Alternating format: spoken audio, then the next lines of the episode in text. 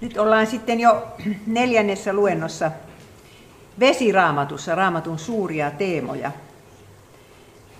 Ja äh, hiljennytään taas rukoukseen. Kiitämme Jeesus sinua tämän raamattutunnin alussa kasteen vedestä, jolla meidät on pesty puhtaaksi synneistämme. Jeesuksen nimessä, aamen. No, nyt taas aloitetaan ensimmäisen Mooseksen kirjan ensimmäisestä luvusta ja nyt ollaan suorastaan ensimmäisessä jakeessakin. Alussa Jumala loi taivaan ja maan. Maa oli autio ja tyhjä, pimeys peitti syvyydet ja Jumalan henki liikkui vetten yllä. Vesi esiintyy raamatun ensimmäisessä jakeessa. Että silloin kun Jumala rupeaa luomaan taivaita ja maata, niin hänellä oli jotain edeltä luotua materiaalia siinä – ja, ja siellä oli vettä ja Jumalan henki liikkui sitten vetten päällä. Mikään tässä maailmassa ja maailmankaikkeudessa ei ole syntynyt, että Jumala ei olisi sitä luonut. Että hän oli sitten jo eiltä käsin luonut tämän veden. Ja eh, Pietari sitten jatkaa tätä ja selittää samaa, mitä tiede selittää, että elämä on syntyisin vedestä. Taivaat ja samoin maa vedestä ja veden kautta rakennettu – olivat ikivanhastaan olemassa Jumalan sanan voimasta. Jumalan sanan voimasta, ei ne tyhjästä ollut, kuin Jumalan sanan voimasta. Ja ilman vettähän tämä ei mitenkään olisi tämä elämä mahdollista, että sitä vettä sitä nyt etsitään, Marsista kaivetaan ja, ja millä, mikä planeetta sattuu nyt sitten aina löytymään, niin toivotaan, että siellä olisi vettä ja haaveilla, että löytyisi sitä elämää mutta ei näy merkkiäkään, että elämä olisi jossain muualla. Ja, ja tämä on niin hirveän tarkasti säädelty systeemi, että, että minä en jaksa mitenkään uskoa, että maailmassa olisi mitään paikkaa, missä olisi ollenkaan mahdollista elämä. Jumala on tänne että meidän telluksellemme tämän veden antanut ja elämän luonut. Ja sitten kerrotaan, että Herra erotti vedet vesistä, siis nuo taivaan vedet ja, ja mitä maan päällä on vedet. Ja hän asetti vere, vedelle rajan, tähän asti saat tulla, mutta et tämän kauemmas. Että hän teki sitten noista valtameristä niin syviä, että se vesi pysyy sitten jotenkin siinä rajoissansa. Ensi oli kaos. Silloin kun Jumala henki liikkui vetten yllä, niin se oli pelkää kaosta. Sitten tuli kosmos, tämmöinen järjestynyt maailma Jumalan sanan voimasta. Ja niin no tiede on samaa mieltä, mutta, äh, mutta ne, jotka uskoo kehitysoppiin, niin niillä on se vaikeus, että kun nykyään ei tule mistään kosmosta, ei tule tämmöistä järjestäytynyttä juttua, että on, on tämä, mikä se on se kolmannes termodynamiikan laki, että, että kaikki vaan niin kuin, menee huonompaan suuntaan. Hajoaa ja muuttuu enemmän kaaukseksi. Ja Psalmi, monet psalmit puhuvat vedestä, veden tuomasta siunauksesta. Televisiossahan oli joku aika sitten semmoinen oikein dokumenttisarja vedestä. Ja mikä siunaus vesi on tälle maailmalle. Ja, ja sitten siellä esitettiin se huolestuminen, että puhdas vesi loppuu, juomavesi loppuu. Ja vesihän saastuu, niin kuin tiedätte. No niin, psalmi 148, 4-6. Ylistäkää häntä te taivasten taivaat, te vedet taivasten päällä. Siis sadepilvet. Ylistäkööt ne Herran nimeä, sillä hän käski ja ne tulivat luoduiksi. Ja hän asetti ne olemaan aina ja iankaikkisesti. Hän antoi niille lain, josta ne eivät poikkea. Jumala loi nämä luonnon laitkin. Ja sen takia tämä maailma on niin ihmeellisen ihana ja hyvin tehty ja rakennettu ja ihmiselle sopiva. Ja ennen syntiin lankeemusta kaikki vesi oli hyvä. Vesi ei tehnyt ihmisille mitään pahaa. Ja ei ollut, ei ollut sitä kaosta missään päin maailma. Mutta sitten, ai niin, ei kun nyt vielä otetaan tämä paratiisi. Ja paratiisi määritellään neljän joen perusteella. Ja siinäpä sitä meneekin raamatun lukijalta sormi suuhun, että missä, mitenkä, mikä on semmoinen paikka, kuunnelkaan tätä, ja Edenistä lähti joki, joka kasteli paratiisia. Ja se jakaantui sieltä neljään haaraan. Ensimmäisen nimi oli Piison. Se kiertää koko Havilan maa, jossa on kultaa. Toisen viran nimi on Kiihon. Ja näistä sanotaan, että nämä on ne Niilin kaksi haaraa. Valkoinen ja sininen Niili, jotka jakaantuu siellä kartumissa. se kiertää koko Kuusinmaan, siis Kiihon ja Kuus, ne on, ne on Afrikassa. Ja kolmannen virran nimi on Hiddekel, eli Tigris. Se juoksee Assurin editse ja neljäs virta on Eufrat.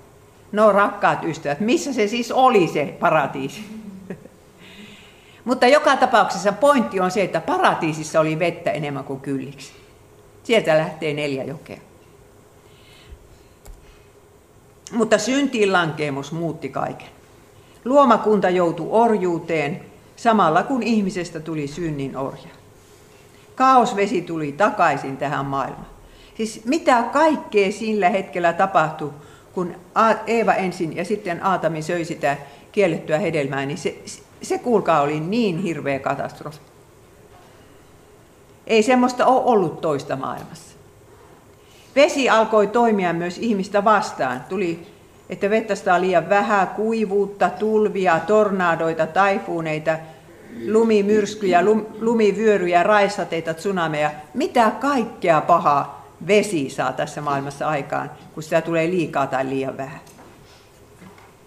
Ja Herra yksinkertaisesti päätti käyttää vettä rangaistuksen välineen. Syntistä maailmaa rangaistaan veden kautta. Ja minä olen vakuuttunut siitä, että viime kesän kuivuus oli, oli niin kuin semmoinen Herran rangaistus Suomelle, josta Herra toivoisi, että tehti, täällä tehtäisiin parannus. Ja jos ei tehdä, niin jatkoa seuraa. Ja se, mikä on tämän maailman suurin tragedia, on tämä. Jeremia 2.13. Herra, Herra valittaa.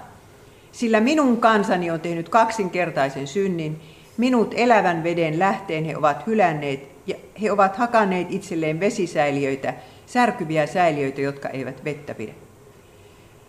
Jumala ei kelpaa, tehdäänpä omat vesisäiliöt, omat ideologiat, omat uskonnot, omat arvot ja päämäärät, mutta kun ne eivät vettä kestä. Se nähdään sitten, että eivät kestä vettä, eivät, ne vuotaa. Tämä on ihmiskunnan suurin synti, Suomen suurin synti ja minun suurin syntini, että, että käytännössä hylätään elävä vedenlähde ja hakataan itselle joku muu lähde.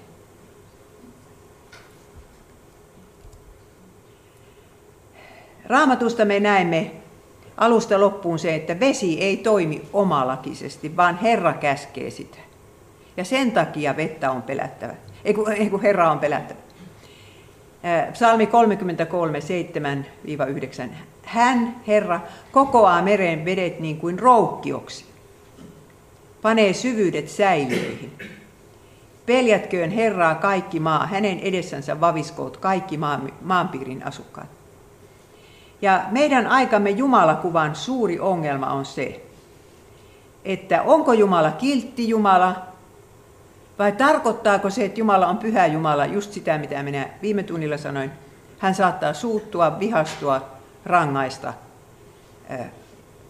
lähettää tämmöisiä katastrofeja.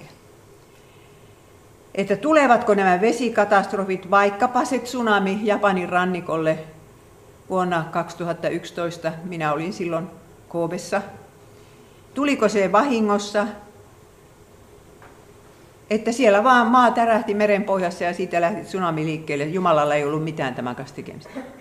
Paljon on kristittyjä, jotka haluaa ajatella näin. Tai sitten on se ajatus, että, että ne tulivat paholaiselta.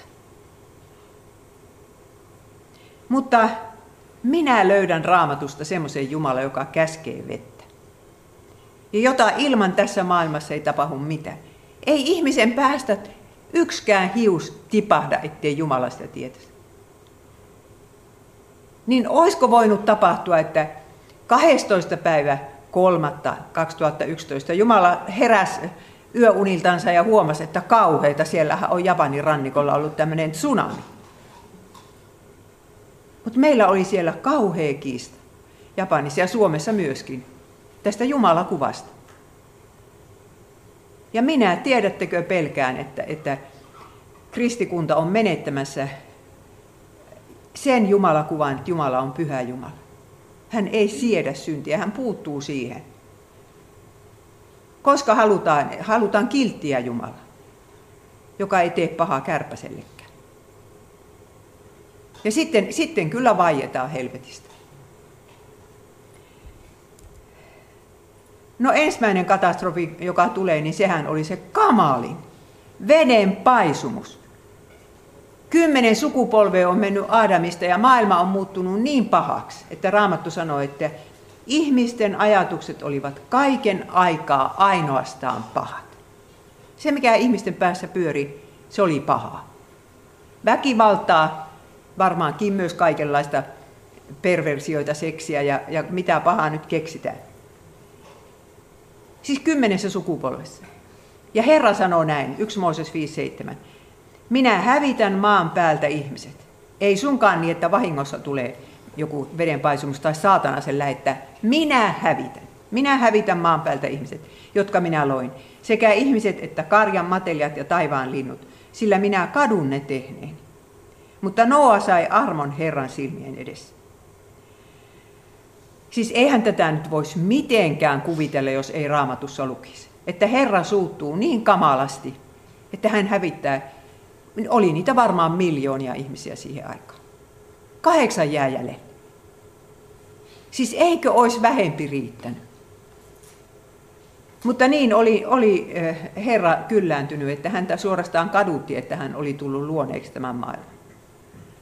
Ja kyllä se varmaan on, kyllä mä joskus ajattelen sitä, että kun Jumala joka hetki näkee, mitä tämän maan päällä tapahtuu, ketä täällä kidutetaan tällä hetkellä, lapsiakin ja, ja mitä kaikkea hirveitä täällä tapahtuu, vaikka kuinka paljon. Mitenkä hän jaksaa sitä katsoa? Me jos tietäisi yksi prosentti, niin hermot menisi. Niin, mutta me huomaamme, että, että siis Herra kärsii siitä ja ja päättää toimia. Olisiko se sitten hyvä vaihtoehto, että annettaisiin mennä vaan? Olkoot maailma täynnä pedofiileja ja kiduttajia ja, ja tappajia ja valehtelijoita.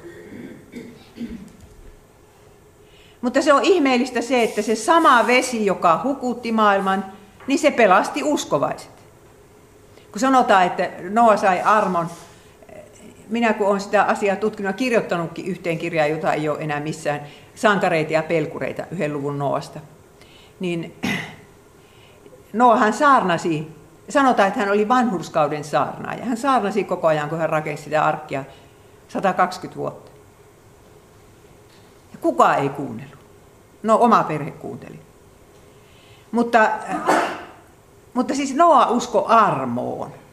Ei se ole niin, että Noa oli parempi kuin muut, vaan hän usko armoon ja, ja hän, hän pelastui. Noa turvautui myöskin uhriin, että se nähdään sitten vedenpaisumuksen jälkeen. Eli sama vesi saattaa olla yhdelle kirouksen vesi ja toiselle siunauksen vesi. Ja nyt jos me ajatellaan niitä, jotka kuolivat siellä Japanin tsunamissa, koska siellä kuoli 20 000 ihmistä, ja Japanissa on 1 prosentti kristittyjä, niin tavallisen pääsalaskun perusteella siellä oli sitten noin 200 kristittyä, jotka ehkä kuolivat. 70 kirkkoa vahingoittu tai kaatu kokonaan.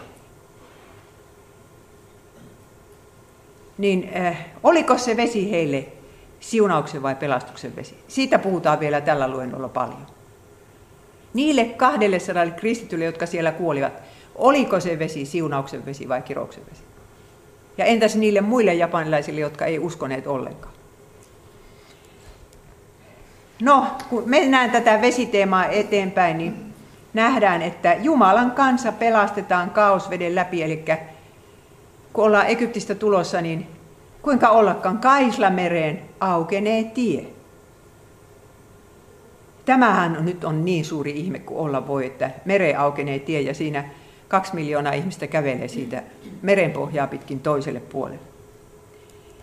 Mutta se sama vesi hukutti Jumalan viholliset, eli egyptiläiset sotilaat, jotka oli Jumalan kansaa tappamassa.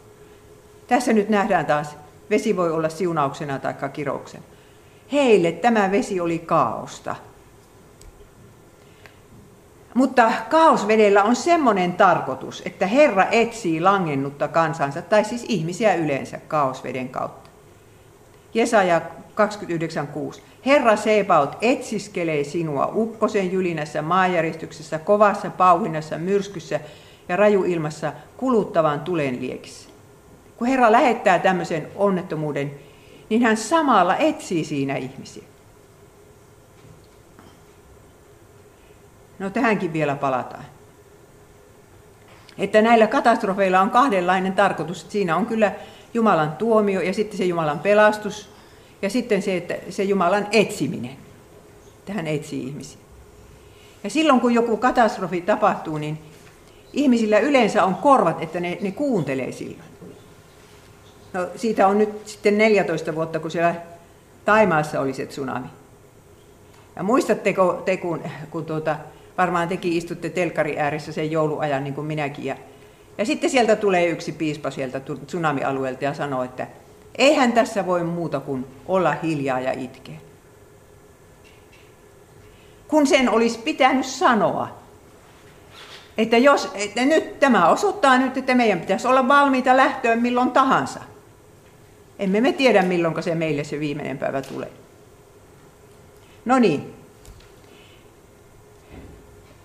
No vedestä sitten, että, että Herra tämän veden kautta juottaa oman kansansa. Siellä autiomaassa kahteen kertaan saatiin vettä kalliosta. Ja, ja David kirjoittaa siinä ihanassa psalmissa 23, virvoittavien vetten tyköhän minut johdattaa, hän virvoittaa minun sielu. David uskoi, että Herra hyvänä paimenena hommaa hänelle sitä vettä, minkä hän tarvitsee. Ja Herra lupaa olla omiensa kanssa tulvavisiin keskelläkin. Jos vetten läpi kuljet, olen minä sinun kanssasi.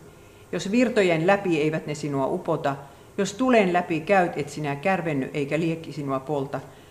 Tästä me nyt huomaamme, että, että Jumalan lapsikin joutuu tsunamin keskelle. Mutta tarkoittaako tämä nyt sitä, että Jumalan lapsi ei sinne kuole? Tarkoittaako se, että ne, jotka kuoli Japanin tsunami, ovat syntisempiä kuin muut japanilaiset?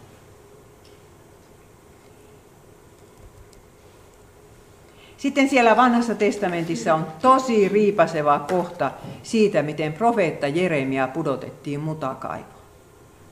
Se oli silloin piirityksen loppuvaiheessa, kun Jerusalemia piiritettiin puolitoista vuotta. Ja Jeremia vaan sitkeästi julisti, että paetkaa tästä kaupungista, niin saatte säilyttää henkenne. Babylonialaiset eivät teitä tapa. Jos te tänne jäätte, niin te kuolette nälkään, miekkaan ja tauteihin. Ja kuningas ja upseerit oli raivoissa, että mikä se tämmöinen viies kolonna täällä on. Suu on tukittava. Ja kun Jeremia ei suostunut olemaan hiljaa, niin ne upseerit sai sitten Jumalalta luvan, ne saa puottaa sen mutakaivo. Se oli semmoinen sadevesikaivo, että siitä oli, niin kuin, ei siellä ollut enää kuin muta, ja, mutta ei ollut mitään mihinkä tarttua. Sentti sentiltä uppoo sinne mutaan ja, ja niin kuin tiedätte, että kun ihminen rupeaa hukkumaan ja tukehtumaan, sille tulee paniikki. Minä en tiedä, miten kauan se Jeremia siellä oli. Mutta minä olen tullut siihen tulokseen, että se valitusvirsien kolmas luku, niin se on runoiltu siellä kaivossa. Ja siellähän näin sanotaan. Vedet tulivat minun pääni ylitse. Minä sanoin, olen hukas. Minä huusin sinun nimeäsi, Herra, kuopan syvyydestä. Sinä kuulit minun huutoni.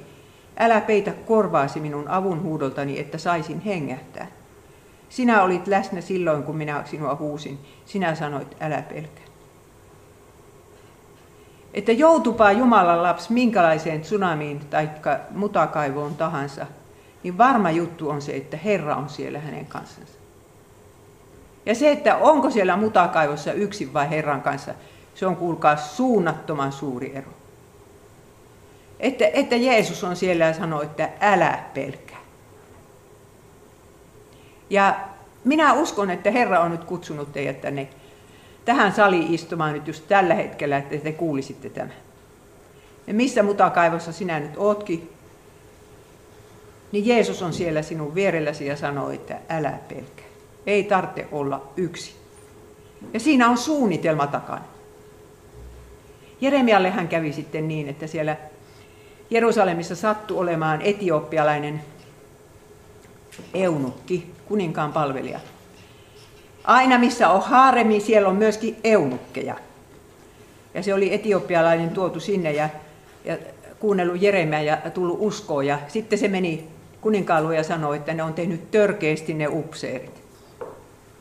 Eikö sitä saisi vetää pois sieltä kaivosta sitä Jeremiä? Ja kuningas sanoi, nuori kolmekymppinen kuningas, joka niin kuin tajusi, että kohta tämä kaupunki vallotetaan. Ja oli, minä luulen, että se vain juopotteli siellä linnassansa.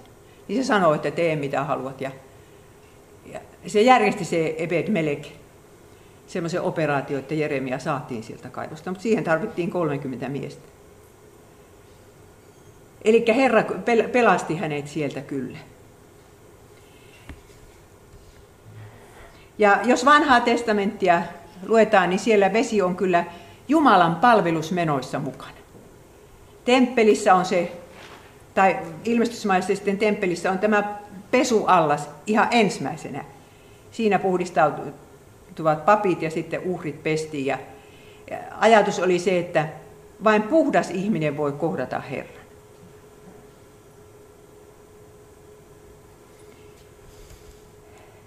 Ja niin kuin viime tunnilla joku viittasi tähän Hesekielin kohtaan, niin Hesekielhän kertoo sitten uudesta temppelistä, kun entinen on hävitetty. Ja hän sanoi, että vesi virtaa sieltä uuden temppelin kynnyksen alta.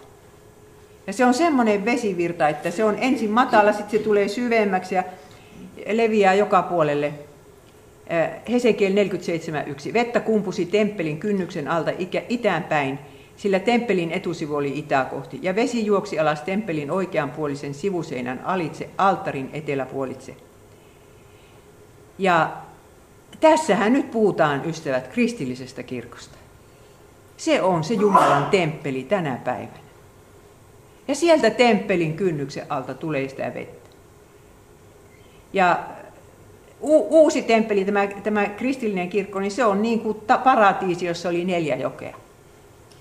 Sieltä lähtee Jumalan sana ja pyhä henki ympäri koko maailman. Tämä uusi temppeli on seisonut 2000 vuotta.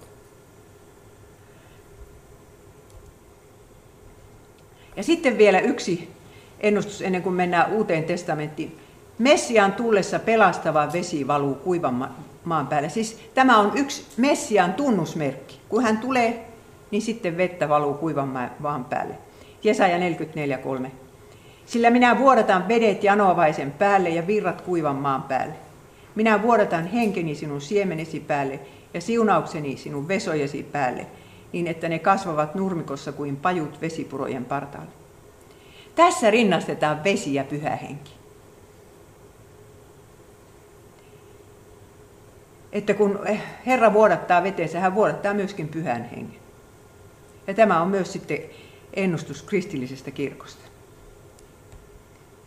Nyt mennään uuteen testamenttiin ja uuden testamentin sanoma on se, että Jeesus on se vanhan testamentin Jahve, joka käskee vettä.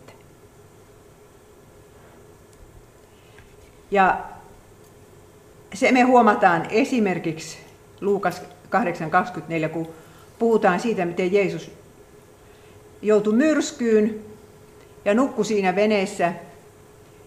Opetuslapset herättävät hänet vaikka siellä on neljä ammattikalastajaa, joiden luulisi, että ne tietää, miten vene pysyy, pysyy pinnalla, niin ne on kauhuissansa.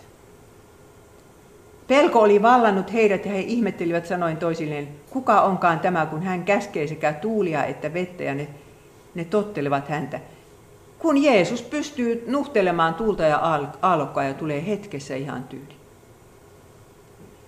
Tätä kertomusta eivät liberaaliteologit missään nimessä usko. Ei tämmöistä voi tapahtua.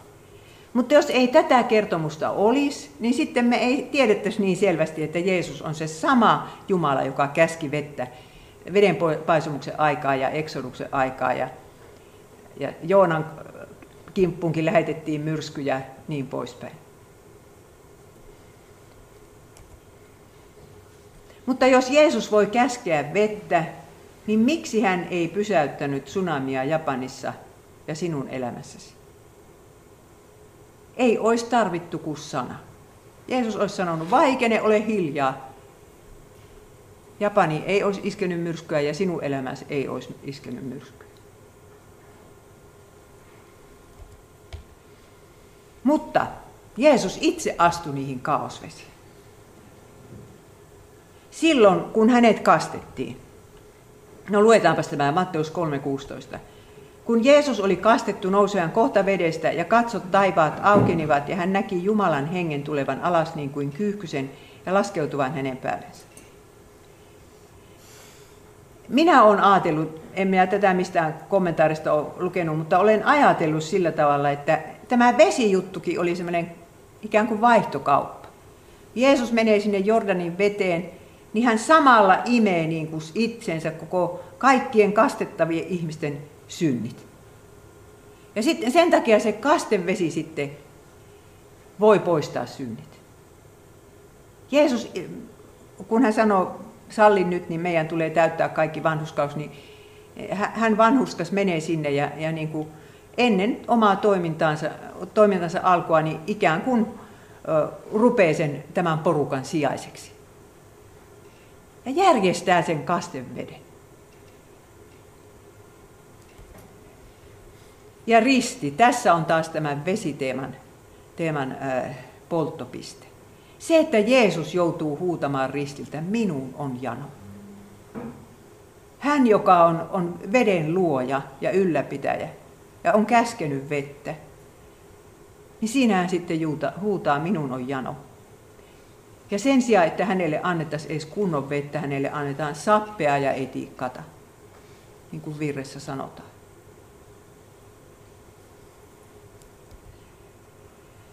Ja tämä yksi sana, että minun on jano osoittaa, että Jeesus oli silloin helvetissä.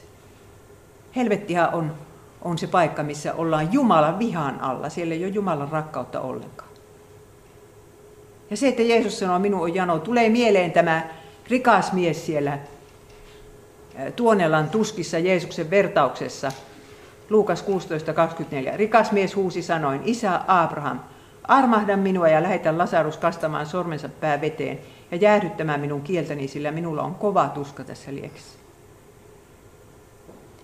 Niin on jano, että yksi pisarakin niin kuin tuntuisi helpottavalta.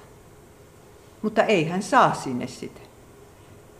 Jeesus sanoi, että on semmoinen kuilu siinä et, olemassa, ettei sinne pääse.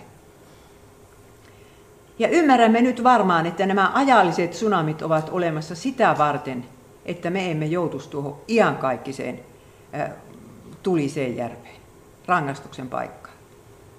Mutta Jeesus joutui sinne. Hän huutaa, Jumalani, Jumalani, miksi minut hylkäsit? Tarkoittaa, että hän oli todella Jumalan hylkäämä ja Jumalan viha alla, koska oli vaihtanut paikkaa meidän kanssa. Ja meidän ei tarvitsisi sitten olla. Ja tämä Jeesuksen kärsimyspsalmi, niitähän on kaksi numero 22 ja numero 69. 22 alkaa, että Jumalani, Jumalani, miksi minut ylkäsit. Ja 69 siellä kerrotaan, että he heittivät minun vaatteistani arpaa. Ja siinä on tämmöinenkin lause. Pelasta minut Jumala, sillä vedet käyvät minun sieluuni asti. Minä olen vajonnut syvään pohjattomaan liejuun. Olen joutunut vetten syvyyksiin ja virta tulvii minun ylitseni. Eli ristillä tapahtunut kuolema on sama kuin hukkumiskuolema, koska siinä tukehdutaan. Ristiinnaulittu niin kauan kuin se jaksaa no-, nojata jalkoihinsa silloin, kun se vetää henkensä, niin saa sitten hengitetyksi. Mutta ajatelkaa, jalkojen läpi on naulat isketty. Sitten kun ei jaksa enää, niin sitten kuulemma keuhkot romahtaa kasaan ja ihminen tukehtuu. Jeesus joutui tuossa ristillä kokemaan sen saman hukkumiskuolemaan kuin Noa-aikalaiset ja, ja Egyptin sotilaat ja tämän koko Jumalan rangaistuksen kauheuden. Meidän olisi pitänyt joutua kaosvesiin, niin Jeesus menee vapaaehtoisesti meidän puolesta. Ja kun hän sitten rukoilee siinä samassa psalmissa, älä anna vetten vuo minua upottaa, syvyyden minua niellä ja kuilun sulkea suutaa minun ylitseni. Älä peitä kasvojasi palvelijaltasi, sillä minä olen ahdistuksessa, joudun vastaan minulle. Hän rukoili niin kuin Jeremia mutta eihän tätä rukousta kuultu. Vetten vuo hänet upotti ja syvyys hänet nieli. Jumala peitti kasvonsa. Tämä oli se hinta, mikä sitten piti maksaa siitä, että Herra voi kuulla meidän avunhuutomme siellä tsunamin keskellä ja, ja mutakaivossa. Eikä sekään ole, tiedättekö ystävät, pikkuasia, että Jeesuksen kyljestä vuotaa vettä. Yksi sotamiestä puhkaisi keihällä hänen kylkensä ja heti vuoti siitä verta ja vettä. Koska tämä oikeastaan tämä Jeesuksen kyljestä vuotava vesi, niin, niin voidaan sanoa, että sekin on, se, se on sitä temppelistä vuotavaa vettä. Jeesushan sanoi, että hänen ruumiinsa on temppeli. Hävittäkää tämä temppeli, niin minä kolmessa päivässä sen rakennan. Tämä vesi vuoti Jeesuksen, Jeesus-temppelistä, sieltä, sieltä kynnyksen alta. Ja tämä on myöskin sitä kastevettä, joka meidät voi sitten puhdistaa ja liittää Jumalan seurakuntaan. Mutta silloin kun Mooses hankki kansallensa vettä, niin hän löi kallio yhdesti ja saikin lyödä. Toisen kerran ei olisi saanut lyödä, kun olisi pitänyt vaan puhua. Mutta hän silti löi. Eikä raukka koskaan päässyt sitten sinne luvattuun maahan, tai pääsi sitten kirkastusvuodelle. Mutta siellä sanotaan, niin kuin Paavalikin sanoi, että kallio, joka heitä seurasi, oli Kristus. Oikeesti Mooses löi Jeesusta. Ja se roomalainen, sen sotilaan miekka, joka lävisti Jeesuksen sydämen, niin se oli, se oli sitä samaa lyöntiä. Ja siitä aukesi sitten se, se lähde. Eikös niin? Ja Jeesus hankki meille pelastuksen helvettiin hukkumiselta. Oletteko huomanneet, että tässä maailman kuuluisimmassa raamatun lauseessa on sana hukkua? Sillä niin on Jumala maailmaa rakastanut, että hän antoi ainokaisen poikansa, ettei yksikään, joka hänen uskoo, hukkuisi, vaan hänellä olisi iankaikkinen elämä. Koska raamatun loppuun asti jatkuu se hukkumisteema, siellä raamatun lopussa on vain sitten se tulinen järvi, jonnekka hukutaan. Ja sen takia Jumala antoi ainokaisen poikansa, ettei yksikään, ei yksikään aino sinne, ettei tarttis hukkua. Ja sitten on semmoinen ihmeellinen asia, että Jeesus haluaa antaa meille tätä elävää vettä oman sanansa ja pyhän henkensä että me sitten levittäisimme tätä elävää vettä toisille. Tässä on tämä nainen siellä Syykkarin kaivolla, joka on elänyt viiden miehen kanssa, hetkonen ja kuudesko sillä on menossa nyt, ja joka kaipaa vettä ja rakkautta elämäänsä. Jeesus sanoi hänelle, joka juo sitä vettä, jota minä hänelle annan, se ei ikinä janoa, vaan se vesi, jonka minä hänelle annan, tulee sen, hänessä sen veden lähteeksi, joka kumpuaa ihan kaikkiseen elämään. Ja tämä nainen, joka oli käynyt kaivollakin eri aikaa kuin muut naiset, ettei joutuisi kritiikin kohteeksi, niin nyt jättää vesiastiansa kaivolle ja juoksee kylään ja sanoo, että tulkaa katsomaan sitä miestä, joka on kertonut minulle kaiken, mitä minä olen tehnyt. Eikä yhtään pelännyt, että joku sanoo sieltä, että kyllä mekin tiedetään, mitä sinä olet tehnyt.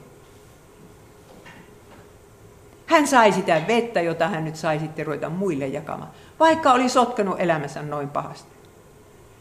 Ja jokainen meistä voi tulla sen veden lähteeksi, joka kumpuaa iankaikkisen elämän. Kun me saamme Jeesukselta sitä armoa, rakkautta, hyväksymistä, syntien anteeksi antamusta, niin sehän se sitten antaa meille niin kuin eväät, että voidaan toisillekin jotain jakaa.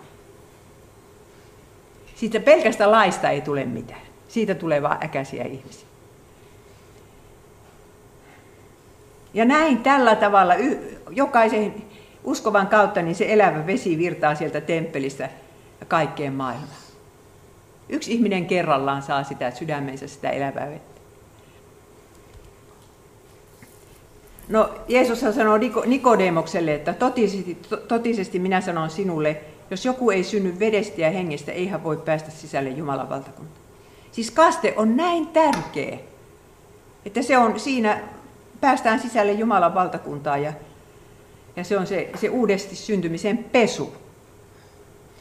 Ja se, se niin kuin pesee ja puhdistaa meidät synnistä ennen kaikkea perisynnistä. Ja kastetta verrataankin raamatussa Noa-arkki.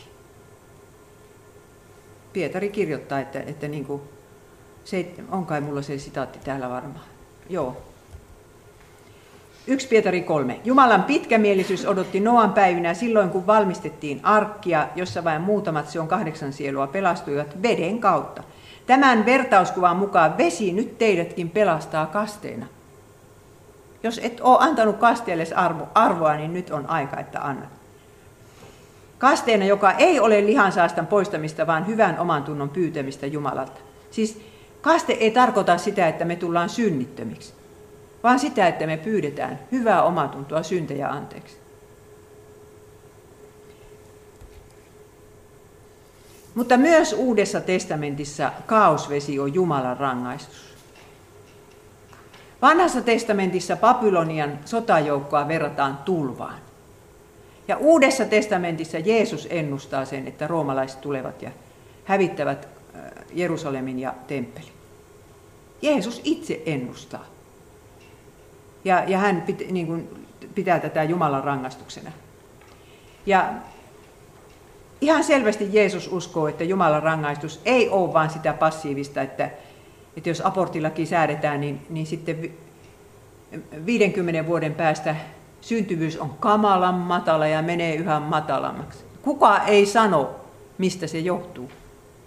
Pällistellä, että miksi täällä syntyy niin paljon, niin vähän lapsia, ja eikä ajatella sitä, että täällä olisi 700 000 alle 50, jos aborttilakia ei olisi säädetty. Siis enemmän kuin niitä nyt on.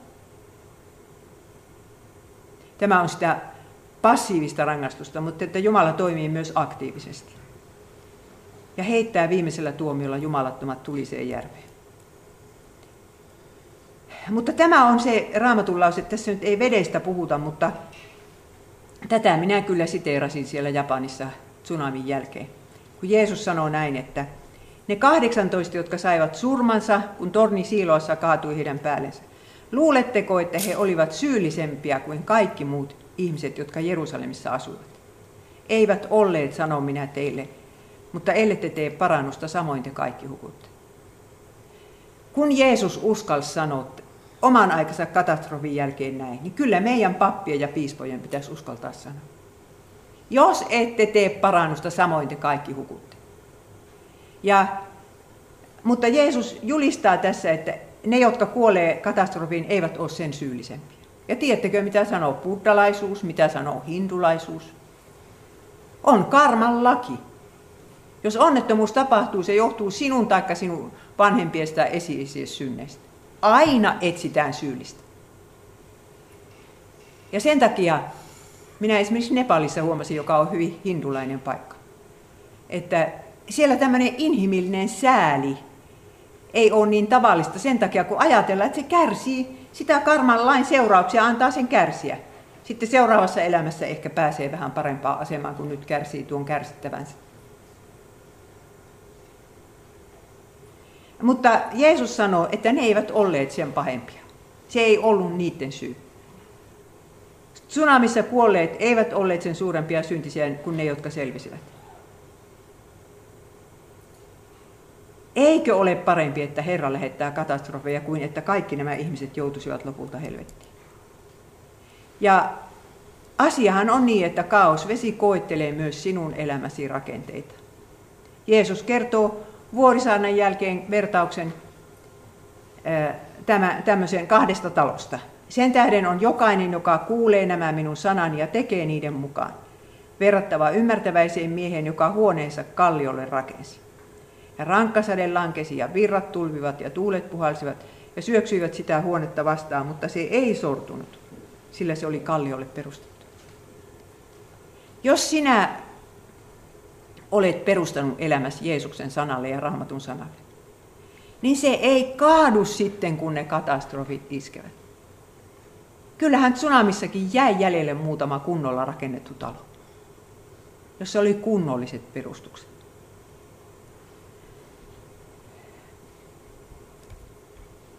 Joku on sanonut näin viisaasti, että Jumala käyttää kärsimyksiä, jotka itsessään ovat pahoja, omiin tarkoituksiinsa, jotka aina ovat hyviä. Ei meidän tarvitse sanoa, että kärsimys on hyvä asia. Pahahan se on ja pahalta se tuntuu. Mutta Jumala käyttää omiin tarkoituksiinsa, jotka ovat aina hyviä. Koska hän on kaikkivaltias Jumala, hän voi sen tehdä.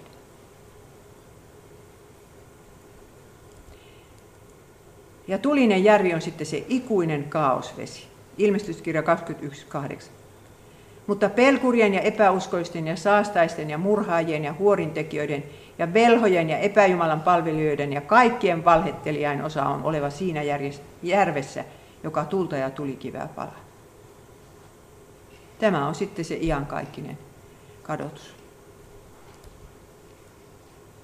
Mutta ilmestyskirja kertoo myös, että kaosvedet niin kuin, ryöpsähtävät maailmaan, maailman lopussa. Ilmestyskirja 8.11. Ja tähden nimi oli Koiruoho. Koiruoho-niminen tähti putoaa johonkin vesiin ja vesilähteisiin. Ja kolmas osa vesistä muuttui koiruohoksi ja paljon ihmisiä kuoli vedestä, koska se oli karvaaksi käynyt. Tulee väkisin mieleen, että joku ydinpommihan sitä pudotetaan, jolla tuhotaan ma- maapallon vedet.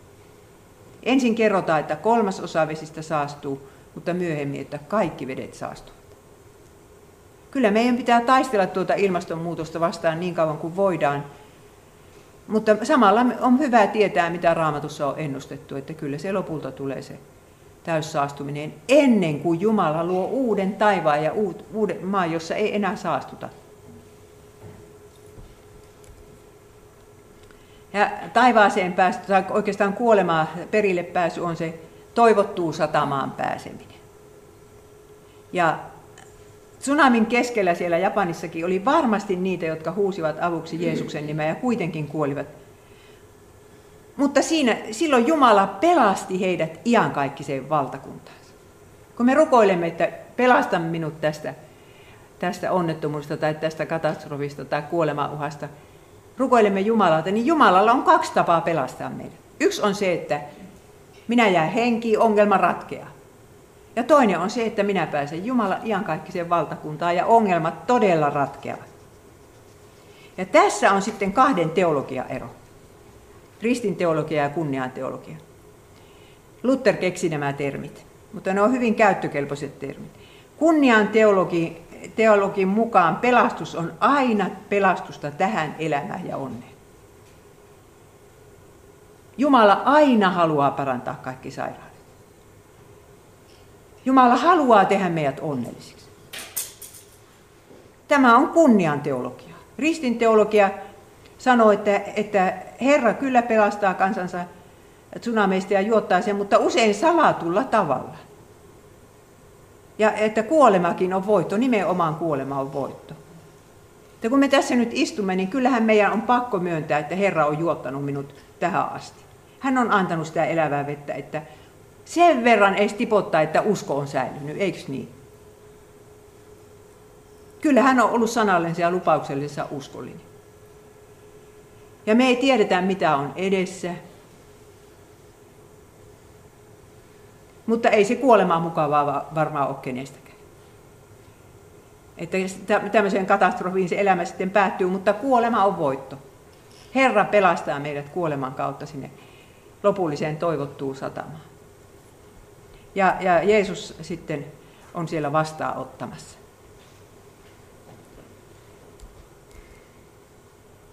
Ja vielä kerran ilmestyskirjassa puhutaan tästä paimen psalmista siitä, että siterattiin sitä, että miten David kirjoitti, että he, Herra on minun paimeneni, että hän vie minut virvoittavien vetten lähteelle. Ilmestyskirja 7.17. Karitsa, joka on valtaistuimen keskellä, on kaitseva heitä, johdattava heidät elämän vetten lähteelle. Ja Jumala on pyyhkivä pois kaikki kyynelet heidän silmistänsä. Uudessa paratiisissa on sitten elämän vetten lähteet. Siellä ei koskaan tule jano. Ja se vesi, mikä sieltä loppuu, niin on tämä kyynelten vesi. Että siellä kuvataankin, miten Uuden Jerusalemin portilla Herra pyyhkii meidän kyynelemme. Että hän on niin kuin äiti, joka nenäliinan kanssa siinä portilla seisoo ja pyyhkii sen viimeisen kyynelen.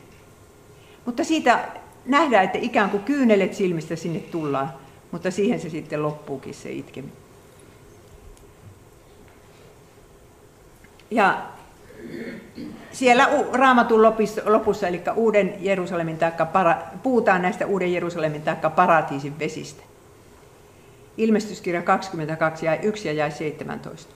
Ja hän näytti minulle elämän veden virran, joka kirkkaana kuin kristalli juoksi Jumalan ja Karitsan valtaistuimesta. Niin kuin Hesekiel oli ennustanut. Ja henki ja morsian sanovat tule, ja joka kuulee sanokoon tule, ja joka janoaa tulkoon, ja joka tahtoo ottakoon elämän vettä lahjaksi. Raamatun viimeinen luku. Ja näin tämä teema päättyy, mutta jos me nyt hiljentyisimme rukoukseen. Rakas vapahtaja, me kiitämme sinua siitä, että sinä suostuit niiden kaosvesien keskelle hukkumaan ja tukehtumaan meidän syntiemme tähden. Kiitos, että sinä olet valmistanut meille pelastuksen omassa sanassasi ja kasteessasi. kasteessasi. Herra, me pyydämme sitä, että elävä vesi saisi meidän kirkkomme ja meidän elämämme kautta levitä edes vähän ympäristöön. Pyydämme omille rakkaillemme sitä ihmettä, että heidän ympärillään olisi ihmisiä, jotka voisivat antaa sitä elävää vettä. Rukoilemme, että sanoma tästä elävästä vedestä saisi levitä yli koko maanpiirin ja me saisimme olla osallisia tässä projektissa. Siunaa kaikkia lähetystyöntekijöitä tänä päivänä. Ja anna meille kaikki meidän syntimme anteeksi. Sinä tiedät, miten lukuisat ja monet ja voittamattomat ne ovat. Jeesuksen nimessä, aamen.